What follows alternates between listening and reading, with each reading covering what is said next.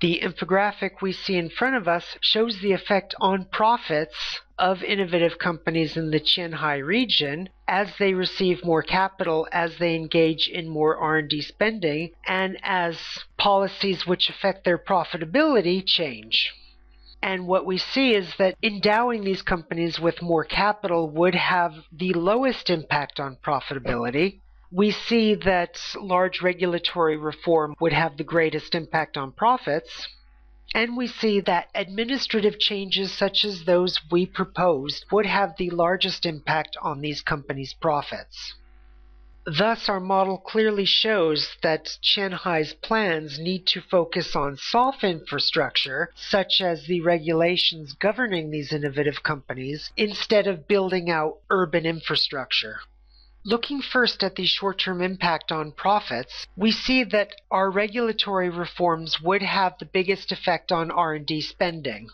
These reforms would thus clearly incentivize companies to engage in more R&D spending because they know that higher levels of R&D spending would translate into more investment and thus more profits in terms of impacts on these profits, we see that privatizing the Qianhai Authority and adopting certain parts of Hong Kong law would generate the largest impacts on profits out of equilibrium. Or, in other words, they would give the largest growth boost to these companies before looking at the way they increase these companies' long term profitability potential. And what we see is that the application of a very simple idea to Qianhai, increasing the profit incentive of these companies we see naturally that there is some optimal level of legal reform, particularly when looking at Qianhai's out of equilibrium profits or looking at the short term push in these companies' profitability. We see that large scale legal reform would cause a certain amount of disorganization and a certain amount of disruption which might eat into the profitability of such R&D spending. Yet, even in this case, we see that these large scale reforms would increase the returns to other types of spending, such as investments in intangibles, where more R&D spending can't produce any more profits. Thus, regulatory reform can help these companies squeeze more profits out of their operations even when the productivity of their R&D spending has been maxed out. Along similar lines, we see that medium levels of regulatory reform would tend to maximize these profits over time. The infographic we see in front of us shows the change in Qianhai companies' expected out of equilibrium profits for various levels of regulatory reform. Indeed, if Qianhai proceeds as it's currently designed, we would expect to see an increase in profits Yet, even for small levels of reform, we would expect to see a very large jump in the profitability of these innovative and logistics companies. Large scale reform would lead to more profits, but it's medium levels of reform that would correlate with the largest amount of profitability. We will see in a moment how large scale reform might jeopardize current profitability, yet help to maximize future profitability. Thus, the red line we see in front of us might represent a more accurate path for such changes in profits as Qianhai adopts various regulatory reforms. Yet, regardless of the level of reform, we see that any reform at all can generate enough benefits in order to pay off any political costs incurred. As politicians and policymakers incur the wrath of certain segments of the population, we see that the Qianhai project, particularly with regulatory reform, could generate the resources needed to promote sustainable acceptance of such reforms. The equilibrium level of profits follows a similar trend. In the previous infographics, we looked at that short term or temporary bump in profitability from regulatory reform. In this infographic, we look at the effect that these reforms will have on the longer term trend in profitability. Economists refer to this level as the equilibrium level of profitability. Namely, we want to know how profits in these companies would change when no other policy reforms or changes are occurring. And what we see again is that equilibrium profits reach their highest for medium levels of regulatory reform, we see that all of these companies would use less R&D resources as Shanghai or Shenzhen and Hong Kong engage in such regulatory reform. And we see that regulatory reform would make these companies more efficient. Namely, they would require less cash, less investment in order to generate the profits coming out of Shanghai.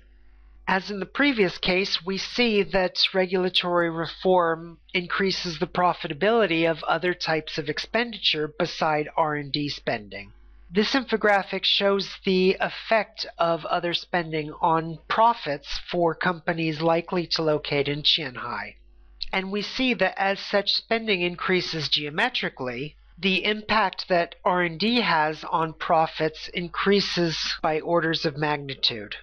We see that even before any kind of reform, simply pushing more resources into Shanghai's companies would certainly increase profits. This infographic shows the way that such other spending impacts on the relationship between R&D spending and profitability. Namely, as Shanghai's companies engage in other types of spending, this naturally would complement R&D spending. In other words, these companies would get more out of their R&D buck as they engage in other types of spending Yet, as we've shown, these companies should promote structural reform instead of making these very costly investments. The infographic we see in front of us illustrates the reason why relatively small changes in regulatory policies and similarly relatively small changes in R&D spending and investment potentially translate into relatively large changes in profits in our model, it's the feedback loop between cash investment, R&D spending, and profits, which generates changes in profitability. As companies grow out other types of spending, they should expect to see profits increase proportionally because this increase in profits then generates cash, which they use to generate more profits, as well as engage in more research and development. Figure 60 represents one of the key figures from our paper. In this figure, we show profitability under a range of scenario. We show profits in Hong Kong and Shanghai's innovative sectors if these jurisdictions continue to operate separately. We show the effect of Shanghai on equilibrium profits, and we also show the effect on the optimal level of profits, or the highest level of profits that these companies can generate. And what we see is that there's a divergence or a difference between equilibrium profits and optimal profits. In other words, as Qianhai is currently designed, profits will not settle into their optimum. The equilibrium level of profits, that level where profitability has no incentive to change, lies far lower than the level which maximizes shareholder value. Figure 62, for its part, shows the effect of regulatory reform on this difference. If small amounts of regulatory reform decrease the gap between equilibrium profits and optimal profits, large regulatory reform almost obliterates this difference. In theory, the only way that these companies can achieve their optimum is through the Qianhai Authority investing resources into these companies such that they achieve their optimal amount of profits, even though this level's too high to sustain in the longer term. As regulatory reform occurs, and as equilibrium profits tend toward the optimal profit levels, we would thus expect to see spending by the Qianhai Authority fall. In this series of figures, we look at the effect on optimal levels of profits, R&D spending, and cash as Qianhai engages in reform. Without any reform, the optimal level of profits, the optimal level of R&D spending, and the optimal amount of cash and investment these companies should have lying around increases as these firms engage in other types of spending, However, the extent of this increase simply follows past trends. We would not expect Qianhai to become a rival to Silicon Valley or other innovation centers. As Qianhai engages in limited legal and regulatory reform, we see an interesting thing happen in the relationship between optimal profits, R&D spending, and cash. We see that the optimal amount of cash these companies need to employ increases dramatically, we see the optimal level of profits fall significantly in part because we see that the amount of R&D spending that these companies need to engage in increases exponentially. Thus, by only engaging in limited reform, we see that these companies have to plow in a large amount of other resources and engage in large amounts of R&D spending in order to grow the level of their optimal profits. Yet such reform would probably maximize Hong Kong and Shenzhen's position as a financial center, as such reforms would maximize the amount of cash that these companies need to attract. As Qianhai engages in extensive regulatory reform, we see that the amount of cash these companies require falls, as does the magnitude of R&D spending, and we see greater sensitivity of optimal profits to other types of spending. Thus, we can expect even smaller companies engaging in innovation would benefit without taking away the benefits of growing the region as an international financial center. Thus, we see if the current trajectory focuses on limited growth in profit, regulatory reform encourages investors to plow cash in, which not only grows the region's profits, but also increases assets in the region, deepening Shanghai's and Hong Kong's position as an international financial center. Similarly, we see an increase in optimal profits and optimal levels of cash investment, and we see that optimal levels of R&D increase relatively slowly. This suggests that these companies become far more efficient at using research and development resources in order to generate cash and profits we see unsurprisingly that cash investment in these companies declines as they engage in other types of spending, we see that other types of spending not only increase optimal profits but also increases optimal levels of R&D.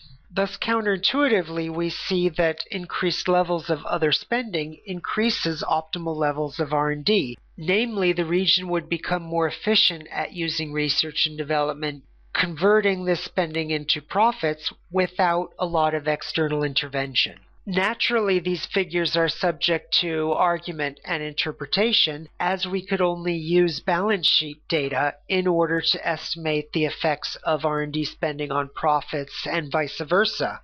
Yet we see the effect of reform most starkly over time. Figure 65 shows the effect of regulatory reform on profits, R&D spending, and cash the effects over 10 period horizon where we don't say years because the model looks at time periods and such time periods rely on investment and the speed of reform. And what we see is that even though optimal levels of R&D spending fall, these reforms incentivize large bursts in R&D spending, particularly in the later years. We see that these changes reverberate strongly into the future, making Qianhai's prospects as an international financial center the largest in this 10 period horizon we see that profits in the region would increase by roughly a factor of 10, assuming Qianhai adopts the strongest form of the regulatory reforms we propose. Yet we see that these reforms would make Qianhai a veritable center for research and development.